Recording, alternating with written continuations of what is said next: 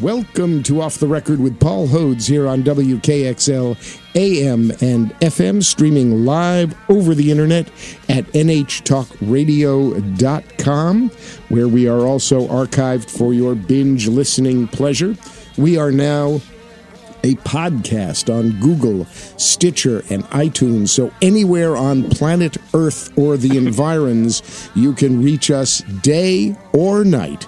I'm really pleased to welcome back to Off the Record a, a good friend and sometimes guest who I'm going to give an elaborate introduction to. Uh, this is Max Richtman, uh, who directs the National Committee to Preserve, Protect, Defend, Expand, and ensure access for all to Social Security and Medicare. That's a slight expansion on what Max has been doing for years. He and I knew each other when I was a congressman. We worked together to preserve, protect, and defend Social Security and Medicare. We now face significant challenges, and I wanted to bring Max on to talk about the state of affairs.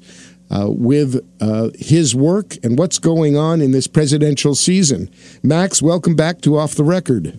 Well, thank you very much, Paul. I'm, I'm not sure all those words describing the organ, our organization will fit on my business card, but it accurately describes what we do. It's it's really more important than ever. You know, Max, I'm I'm speaking to you now, and we're just a few short days away from the uh, primary in New Hampshire. We are flooded with presidential candidates, and one of the questions I have, and I'd be happy to have your perspective, is what have you been hearing, if anything, from the candidates about Social Security? Well, very little, uh, unfortunately.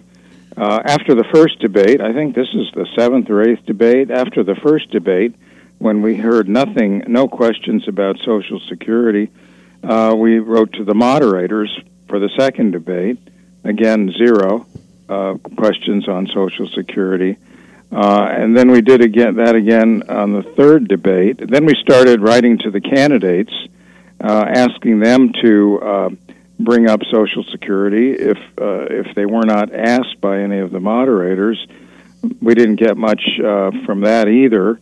Uh, the the last uh, uh, debate uh, was be- before the one that's up there where you are this Friday, I guess, was in Des Moines a couple weeks ago, and um, I wrote a letter uh, co-authored with my the uh, chair of our organ, advisory board of our organization, former Senator Tom Harkin, who I, I know you know well, and we uh, in that the Des Moines Register published our letter where we urged the uh, moderators to uh, ask a question about social social security, and it never happened, which is really disappointing because this is a program that about 65 million people in our country are beneficiaries of Social Security, and about 170 million participate paying payroll tax. So it has a huge impact on a lot of people, and I'm hoping uh, we'll get a question uh, this time. Now it might it might be that the flap uh, following the uh, Des Moines debate between Senator Sanders and Vice President Biden about who said what in the past about Social Security might uh, prompt uh, a question. I'm hoping that it does. Uh, we've written to the moderators. We um, uh, doing uh, everything we can to promote that question. Well, if ever there were two candidates who ought to be interested in Social Security, it's Bernie and Joe. I mean, uh, they they're they're both eligible. I don't know whether either one of them is taking Social Security, but they uh, I think they should understand the importance and impact of Social Security on so many so many folks in New Hampshire, especially with an aging population. Uh, it's it's it's a really important it's an important question and an important issue, and and certainly in the past, at least in my experience, it's been you know kind of like you, you've got to you've got to check the box to talk about Social Security, the challenges to it, and and and what your plan is for dealing with it. And uh, it better come up in this year's presidential debate. Maybe, hopefully, it'll come up on on Friday. But well, I hope so. Um, um, just if I can respond sure, to that, sure. Uh, you, you make a you make a couple of excellent points. Uh, uh, so, uh, Senator Sanders, let me put it this way: nobody in the Congress has a longer history about uh, talking about Social Security, or has been a stronger uh, proponent of improving, expanding uh, benefits, and ensuring the program is solvent many years to come. And uh, at the same time, uh, Vice President Biden, and for that matter, Senator Warren and uh, Senator Klobuchar, if you go to their websites, everything they're pretty pretty closely aligned on Social Security. Uh, so, what I've been trying to uh, promote is that these candidates should, uh, instead of trying to find distinctions that go back 20 or 30 years between them and what they might have said, to uh, focus on the difference between what all the candidates want to do with Social Security and what uh, President Trump seems to be doing, and, and, I hope we can talk about that a little. Sure. What's going on? What is the what does the president of the United States, the current occupant of the White House, who's been impeached by the House and just acquitted by the Senate on impeachment, what is he? What, what's he after? Well, you know, it's hard to pin down, isn't it? Uh, you know, when he when the president ran in uh, 2016, uh, I wa- I think I watched all those primary debates, and there were 17 candidates, Republicans running for the nomination, and only one said over and over and over, "I won't cut Social Security, I won't cut Medicare." But what we've seen since he's been in office is uh, changes being proposed that would dramatically hurt the Social Security program. And of course, uh, repealing the Affordable Care Act would have serious negative consequences on the Medicare program. On Social Security, the president has, uh, just in his budget, his recent budget that's up uh, being considered, uh, has proposed cutting uh, Social Security by about $25 billion uh, reducing the administrative uh, uh, expenses that the uh, that the Social Security Administration uh, relies on to keep the program going and to respond to the needs of of beneficiaries. There's a rule that this administration has just put out that would seriously hurt those who are on Social Security disability by requiring them uh, them to go through a, a much more rigor, rigorous review process. Many of them will end up dying before they get their uh, benefits approved.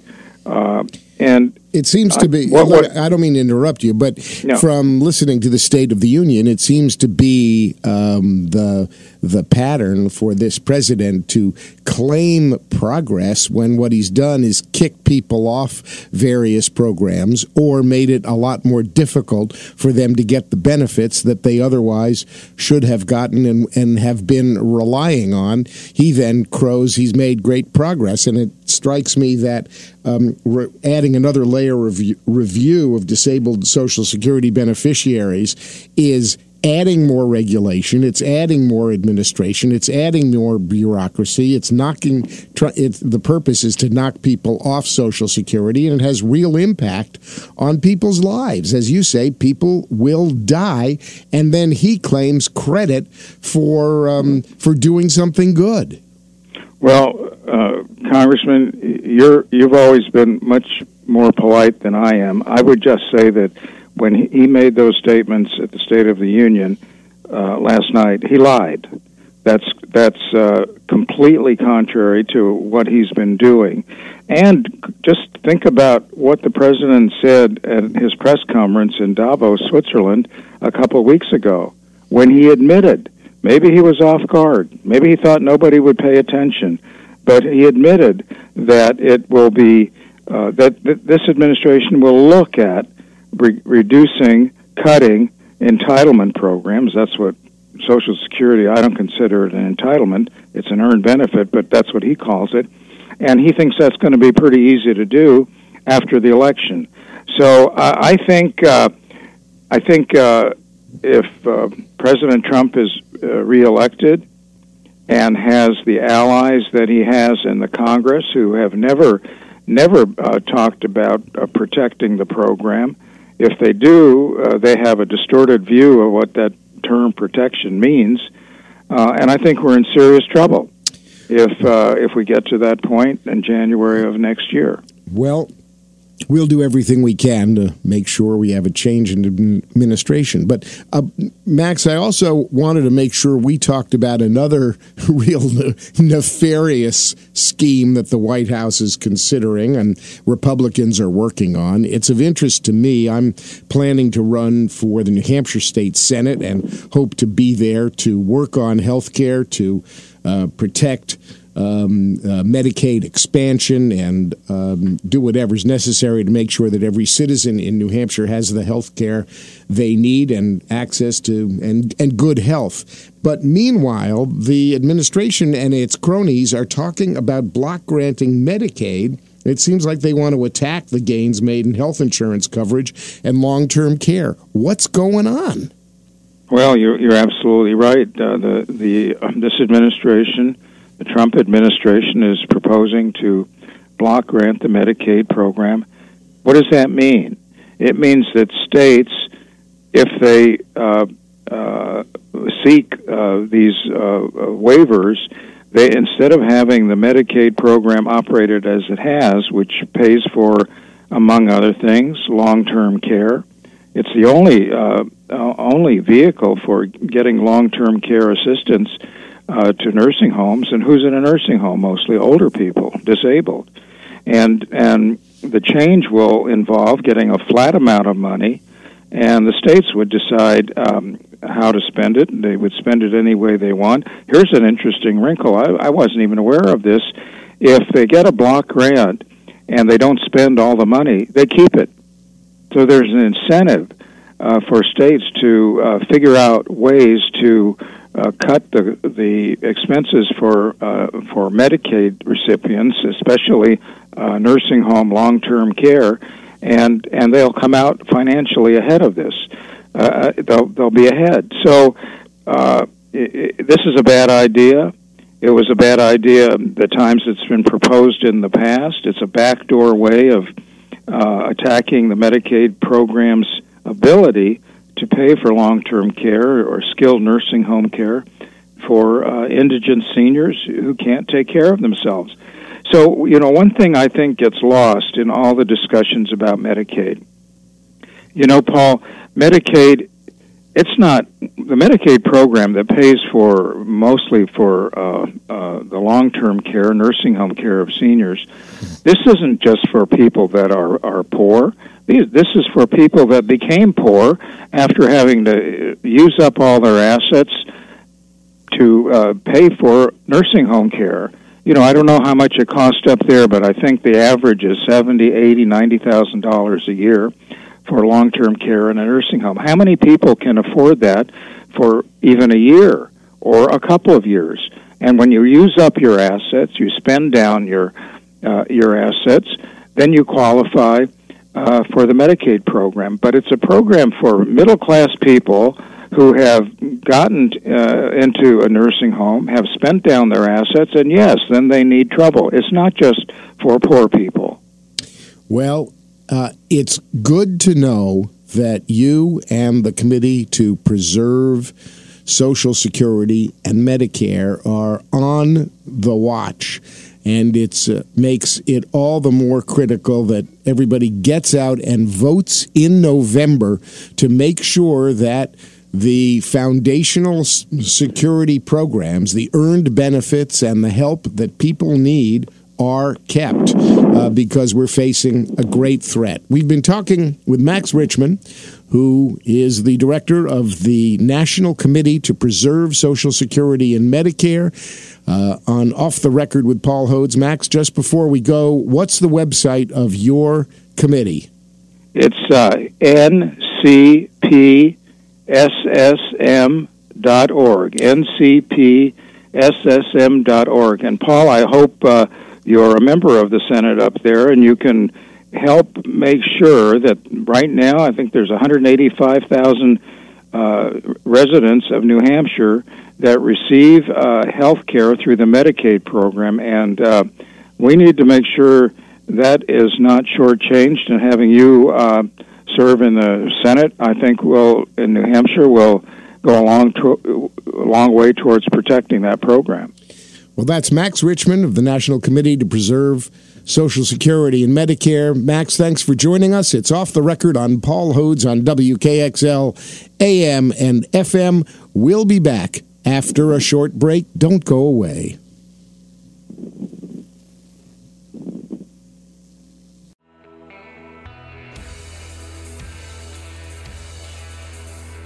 Welcome back to Off the Record with Paul Hodes here on WKXL AM and FM, streaming live over the internet at nhtalkradio.com, where you can find our shows archived for your binge listening pleasure. Tiptoe through the past of all the fabulous shows of off the record politics, arts, culture, business authors, you name it, we did it. And we're also now a podcast on Google, Stitcher, and iTunes. So no matter where you are on planet Earth or traveling to the moon, you can use your 21st century personal digital devices and you can find us as a podcast. It's really terrific technology, expanding our audience so that my dozens of listeners can be joined by dozens of other podcasters. And I'm very pleased to welcome to Off the Record Vicki Sandon. Vicki is the director of the upcoming Concord Community Players show, The Odd Couple slash the female version. Vicki, welcome to Off the Record. Thank you for having me you and I haven't met before. I'm always happy to have folks in from the players to talk about what the players are up to. I when I first uh, moved to Concord, I came with some theater background. I was trained as an actor. I worked as an actor in New York. Um, and in other places, I worked as a director, a playwright, a producer. Uh, so I had some theater background. I came and uh, directed some shows for the community players, also acted in shows way back when. So I have a real fondness for everything the, the players do. It's a it's a great organization. Um, how did where did you come from? How'd you get here? And uh, what's your background? Um, well, I I came to Concord Community Players via friends who recommended, since I was directing in Nashua and Milford, I was already directing plays down there. They said, try going for the players. So I was able to get in a, a play through the Hat Box approved by the players um, this past summer, which was Bakersfield Mist and um, they were, seemed very pleased with that. So now I am directing my first main stage production with the players, which is The Odd Couple, the female version. Well, so. let's go way back. Oh, way back. Yeah. Like so where way back machine. Yeah, like let, let's let's learn a little bit about you. Where where where were you born?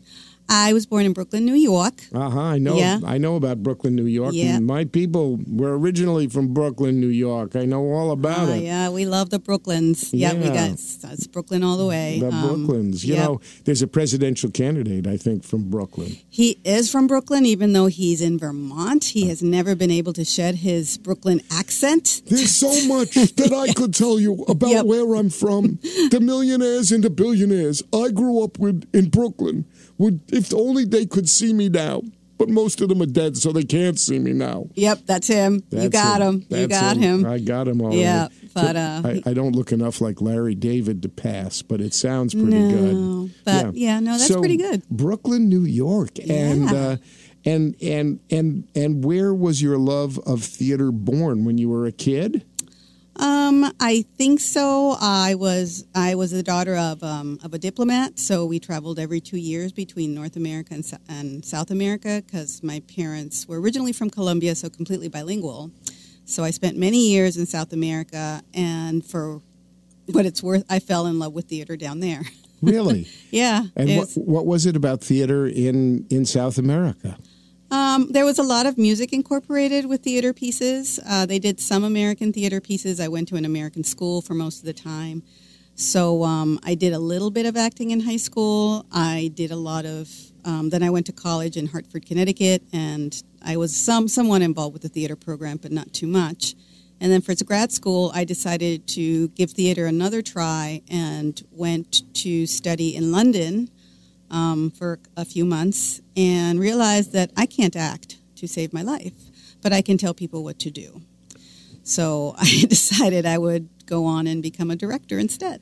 So, talk to talk to us about that. That, that I find that really interesting because they're they it's two entirely different disciplines. Yes. One one is one as an actor you need to be able to call call up emotions, incorporate those emotions, um, develop memories for your characters, be able to to encap you know really and capture capture the essence of who uh, someone is interpreting uh, what the playwright has written, and obviously, a director is critically important in helping uh, in in that process. What was it about acting that you found um, you couldn't do, but that and and and what was it about directing that you found a home in? Um, I have terrible stage fright, um, and I How are you doing now? not really well, but Oh, I'm really? trying. Does it, listen, I have dozens of listeners. okay, I mean, I heard. and and they're really happy to to hear from you. So so you don't have you don't have to worry, Okay. folks. Vicky's a little worried about how she's doing. She's doing great. Thanks. She's doing great. So so there's nothing to worry about. But that's interesting. Yeah, I just every time I had to perform in front of anybody, even my class, I would just seize up. Right. Well, luckily But- we're- just having a conversation. So we are. So, that's- it's easier. Yeah, that's easier. Yeah, it's right. easier. There's not Yeah. lots of people looking at me Uh-huh, right now. So okay. radio, I do very well with. Oh, right, right. I- Much better. And well, I do too. I have a face made for radio. So. I know. I know. Some of us do. Yeah, right. So So, yeah, um, not for the stage. Not it. you Yeah. necessarily, but me for That- certain. That's it. So, I'm too short, and my head's not big enough. so, but yeah, no, I liked. Uh, I like collaborative creating, and the exciting part for me about directing is getting down down and dirty with the script and the actors, and finding a character that works for all of us, that is still plays to their talents, and also is able to. Uh, display what I want other people to see in this play that I find so moving or funny or whatever. I'm a very visual person, so whenever I direct something, there's lots of blocking, there's lots of movement. I credit it to my attention deficit disorder that I just do not like to be bored. So that helps. So once the creating is done, like right now, we are in our last week of rehearsal and we're going into tech week. This is when I start to draw out because the puzzle is done. Right. It's what, done. What a, you used a term blocking, and Yeah. and there are folks who probably don't know what blocking is. Ah, that's to be it, to, in its rawest form. It's where you tell an actor to stand and say their line. That is it in its simplest form. Right. But there's much more maneuvering and emotional manipulation that goes into that from a director's perspective. And getting to be in the actor's headspace is always fun and challenging. Right. So what folks may not know is that, or or really think about, if if a show works well, you never think about um, what's called the blocking because you never think about where actors or actresses are moving and speaking, uh, and where they are on stage and how they're turned, and because it all seems like a natural flow. It is, and it's technically demanding on the actor. Um, and a good actor will always know how to position their body and uh, project their voice to be in their character at all times, realizing where the audience is, where their public is, what is the best angle in which to deliver this, I don't know, monologue or this dialogue or whatever. And it's up to me to tweak that and be the public for them when they're on stage and say, no, you got to turn more this way. We can't see you over here from house right. So why don't you say that out to us because that's important. And it's and I'm very fussy about it. One of one of my favorite jokes always was um, the actor um, who is deep in his character and is really wrought about understanding the motivation of the character and wants to make sure that the method that the actor is applying is the proper method, as Stanislavski, the great Russian, taught the method of uh, incorporating all the emotions and everything you've created about the character. And the actor turns to the director and says, Well, Vicky, what's my motivation for crossing the stage from stage left to stage right? And Vicky, the director, says, Because I told you to. Pretty much. Right? I mean, I always try to give some motivation. I try to find uh, pieces in the dialogue that will motivate that cross. There's always meaning behind movement, as far as I'm concerned. One of the things that folks also don't know is that the director of a piece has a very uh, uh, big hand in deciding some of the technical details in terms Yes. of putting together. Uh, what does the set look like? What do the costumes look like? What's the what's the vision for the piece? What's the overarching frame that you're going to frame the piece in? I mean, are you going to change the time period? Are you going to change anything about the characters? What about the sound? What about the lights? And it's really up to the director to think through all those pieces and be the field marshal of the entire production. Yeah, the, uh, it's really a more involved process than what I'm making it out to be. I'm just talking about the fun part of it, which is actually working directly with the actors and figuring out this puzzle of how we want this piece to look. Right. Um, but it does go once we are once we are on once we are in rehearsals. That's the last part of the puzzle. Before that, the pre-production of designing the set, of where we're going to hang the lights, of where what set pieces we're going to use has all pretty much been decided in advance by the time we get into rehearsals because the director needs to tell the actor, well, the table's going to be here and the couch is going to be here, so you need to be aware that there's a couch here. You can't walk through it. Right. So, Yeah. so those things have already been decided well in advance of the actors coming in and coming in and um, doing the play. Now, I took us on a frolic and detour because we left your life story in London. Oh, that's you, okay. You had you had studied in London. Where Yeah. where did you study? Um, at the time, it was the London School of Acting. Um, it was associated with Regency Park. I was living in Regency Park in London College. Um, so my that's where I discovered I can't act because everybody here in, in England can act, and I certainly can't act like that. It's really, it's really quite quite wonderful. It to, is, it to is. think about all lovely. the great actors that have come to us from Britain. Of course, From there was. Britain, yes. That's a very southern accent you have. On I right know, now. it's It's, a- from Suffolk. Yes, it, it is very Um, Suffolk. It but- is- the London is much more clear. I understand. My experience is really in the south Or of England. Manchester. Manchester. So, so you came back to the United States after London? Uh, yeah, I was there for five months, six months, something Yeah. Mm-hmm. like that. I did a what they call an apprenticeship for what they, they put you they plunk you in a West End theater to basically get coffee and all that. So I, I I was at first lucky for maybe 36 hours when I was assigned the, musical that I got, and then pretty unlucky for the remaining four months. Yeah. In that I worked stage right at Cats. There you go. so That's enough. so when you Trust came, me. when you came back, what did you do? Um, I did. I went and studied theater over at the Goodspeed Opera House in Haddam, Connecticut, and I was going towards my equity and stage management Yep. at Goodspeed, and also at um, Hartford Stage in Hartford, Connecticut. My first serious girlfriend was a dancer at Goodspeed.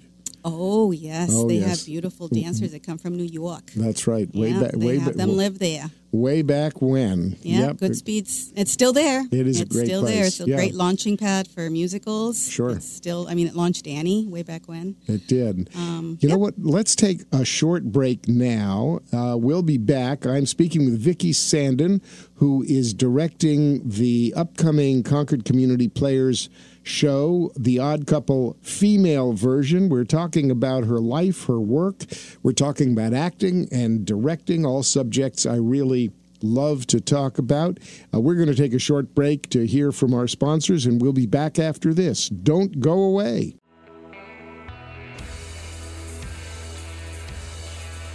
We're back. It's off the record with Paul Hodes on WKXLAM and FM, streamed live over the internet at nhtalkradio.com, where we're archived for your binge listening pleasure. And we're a podcast on Google, Stitcher, and iTunes. So as you're traveling around the globe, don't forget you can find us on the interwebs. We're talking with Vicki Sandon, who is the director of the Concord Community Players upcoming show, The Odd Couple female version. We're talking about her life in theater and how she got to direct this show. And then we're going to be talking about the a little bit about the show. So we ended our last segment, Vicki. You had studied in London. You'd come back. You were studying stage management and interning at the Goodspeed Opera House, a sensational incubator of great American musicals in East Haddam, Connecticut. Yep. And what happened after that? Um, then I finished my my my internship there, and I went to uh, I applied to be an ASM, an assistant stage manager at Hartford Stage, which does mostly straight plays, which right. is just not a musical. Yeah. Uh, straight plays are usually not musicals. Uh-huh. So uh, my biggest my biggest uh, person that I had to work with, the most famous one was Sam Waterston. Yeah, he was he did um, the Cherry Orchard back. I think it was a Cherry Orchard. Yeah. Uh, back then, so that was that was fun and then I got married and had babies. Uh-huh. So I had. so we didn't do theater. I met my husband in the theater. I met him at the Goodspeed Opera House, and we're still married. And once our children started getting older, we decided that they needed to be introduced to theater, and so I gradually made my way back through school, their little school plays, and then um, there's this great boys and girls uh, theater wing in Milford, New Hampshire called the Amato Center for the Performing Arts. Right. So I started working there. And then I got to know all these wonderful people in the New Hampshire theater community, and here I am.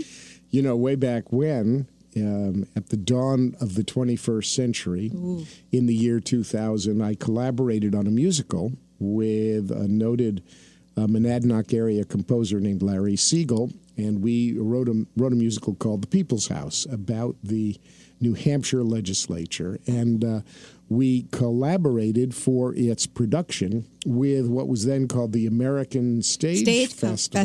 Festival. Uh, that's yeah. right in uh, Milford. Was, that was an equi- That's the same house. It's, it was an equity house. That's right. It was an equity house in Milford and Nashua. We workshopped uh, in Nashua. Okay. At the uh, what was then the AST yep. uh, A- ASF Theater, ASF, American Stage, and we ended up producing the show at the Capitol Center for the Arts in oh, Concord cool. for a Lort Regional uh, Equity three day production.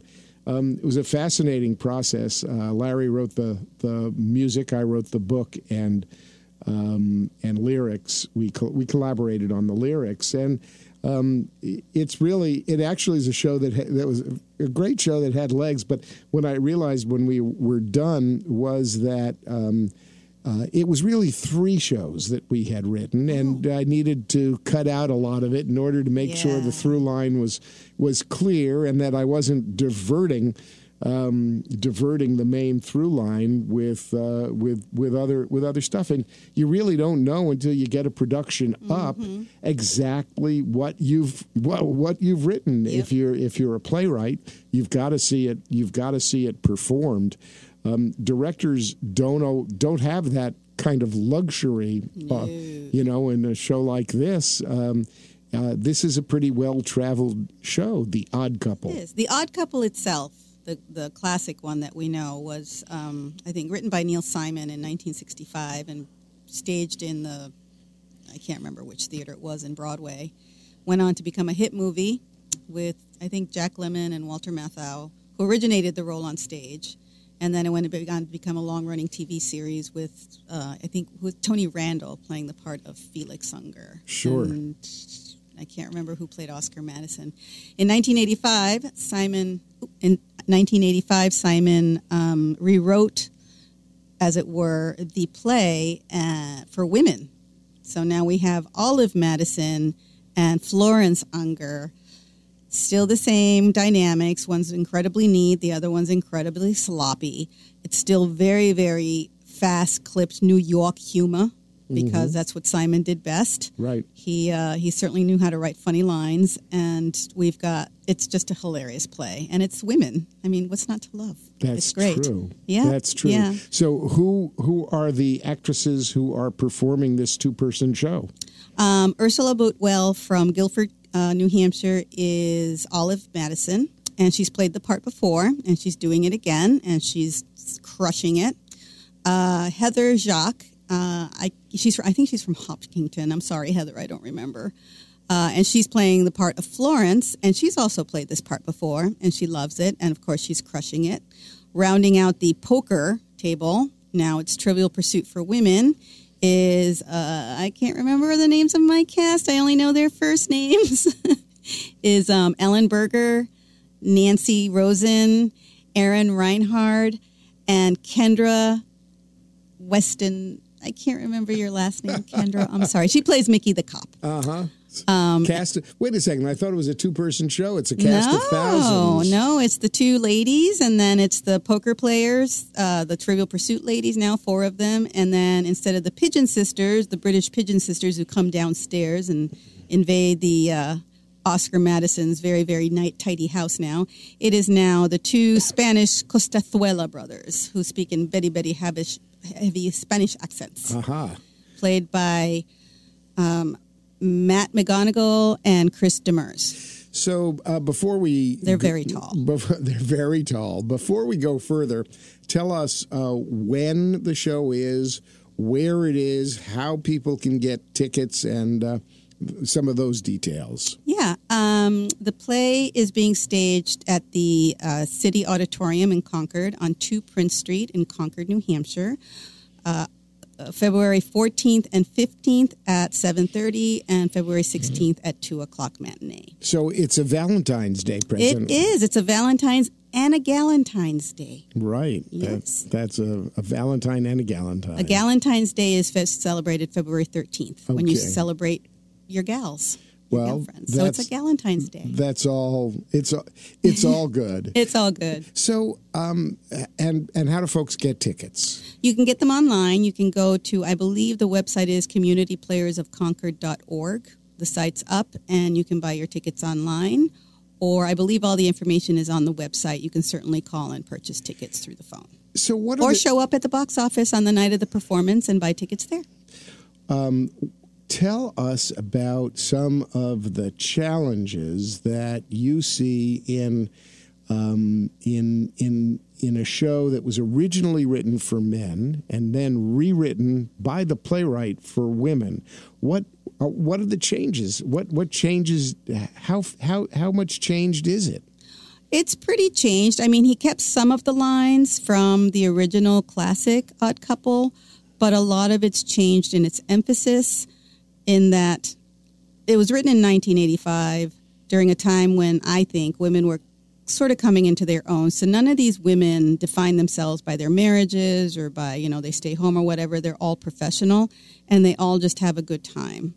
I think his dialogue for these women is as witty, and acerbic as ever. He just captures the essence of these women, and the scenes with the brothers. He that's it's just hilarious.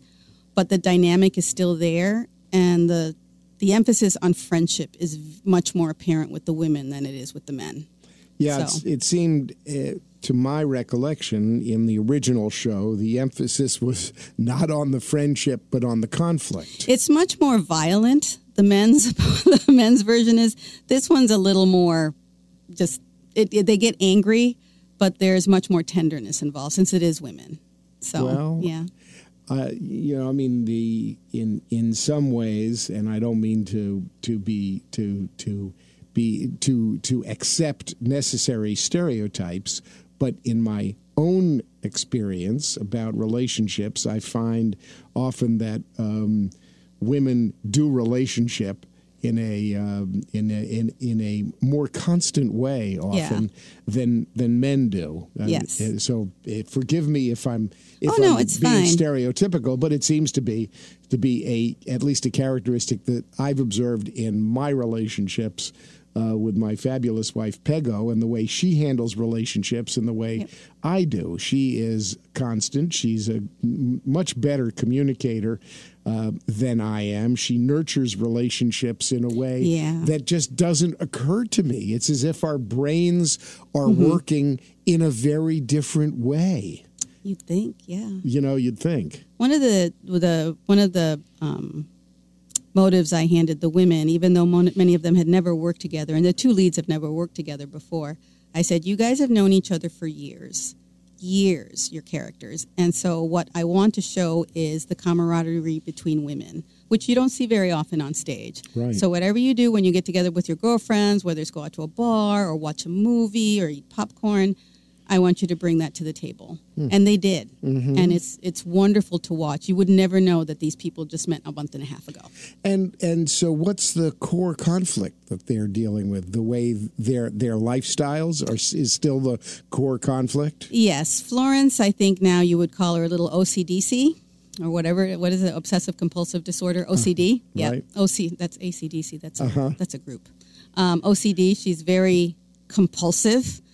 Um, whereas Olive is just doesn't care. All she worries about is reading and painting. She's an artist. She's a free spirit, and you. It's hard to live with someone like that. She's messy She's very, very messy and creative. and she's very creative and whip smart, and Florence is too. But their lifestyles just don't mesh, and that's the core conflict right there. But they never stop caring for one another, I think, and just like in the male version too, the two guys never stop caring for one another. Right. Right, So, right. yeah. At, at the root of it, one of the one of the brilliant brilliant things that Simon was able to capture was what was really going on beneath the conflict, whether Right. whether it's for the men or the women uh, who are playing the parts. That underneath uh, the surface, Right. which is really funny, and you look at it as a conflict about two personalities who should never be living with each other. How should somebody who cares so much about neatness be living with somebody who is so messy? But underneath it all, there's this well of affection and the cons- There is. constancy of the relationship. and their arcs are are are certainly there for Olive when she comes into her own and she realizes that she can do things on her own without her ex-husband, you know, wanting his attentions. And for Florence just coming off of a divorce and realizes that she can be independent, hmm. that she can do this without her husband and that she's got a whole new life waiting for her. And they they bring each other to that point. So you've just um, talked to us um, about what you call the arc, and in not for non-theater people, the arc is what what the character the arc of the development of the characters from the beginning of the show through the show Right. uh, to the end of the show, and how hopefully it's resolved by the playwright and played. Uh, by the actors as expertly directed, um, uh, and in in good in good theater, the arc is very is clear, and Yes. it's what the audience can can follow. And you've just talked to us about that that journey that Yes. a good play takes us through. So I'm assuming, as you've explained it, that just as in the first show for men, the 20 year later version for women also captures that Yes. essential arc for each of the, Yes. of the characters. And that's the brilliance of Simon is that he is able to delineate these arcs at times subtly and at times very clearly. Um, and it makes it very exciting for an actor and somebody watching, a director trying to, you know, kind of form that to show that the character you see at the beginning is changed by the bottom of the play in a good way, especially in a comedy. It's always in a good way. right. That's that feels real and honest. Yep. Well, Vicky Sandin, uh, thank you so much for joining us. Uh, this is Off the Record with Paul Hodes on WKXL AM and FM, streamed live over the internet at nhtalkradio.com. We've been talking with Vicky Sandin, the very experienced and smart director of The Odd Couple female version, the 1985 show written by the legendary Neil Simon, being performed by the Concord Community Players. And Vicki, just before we go, please tell us again where, when, and how to get tickets. Okay, the show uh, goes up Valentine's Day, Friday, February 14th. Uh, it plays Friday, February 14th, Saturday, February 15th at 7.30 and Sunday the 16th at 2 o'clock at the Concord City Auditorium on 2 Prince Street in Concord, New Hampshire. You can get tickets and more information by going to communityplayersofconcord.org. This is Off the Record with Paul Hodes on WKXL. We're going to take a short break. We'll be back to wrap up after this. Don't go away.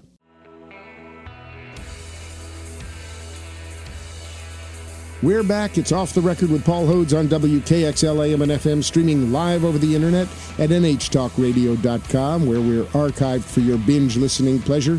And we are a podcast on Google, Stitcher, and iTunes. Don't forget, you can find us on your computers and personal digital devices. In the beginning of our show, we talked with Max Richtman from the National Committee to Preserve Social Security and Medicare about the challenges being posed to those two important programs by the current administration, which, according to Max and according to me, is lying about their intentions. Um, the president has claimed that he wants to protect Social Security, but his uh, administration is looking for ways to cut the legs out from it. And now the administration is trying to block grant Medicaid, which would uh, endanger uh, the Medicaid pro the Medicaid program, and in Medicare, we know that uh, from what the president has said off the mic in Davos, he's out for that program as well. Folks, be wary. You got to vote in November. We need to save some of these important programs. And then we had a great conversation with Vicki Sandin, who is the director of the upcoming Concord Community Players show, The Odd Couple, female version, at the City Audi on February 14, 15, and 16. The first two are evening shows, then a matinee. You can get your tickets at the Concord Community Players website. It promises to be a great show, and Vicki was a great guest, really smart, experienced, and we had a fun conversation about how to make theater.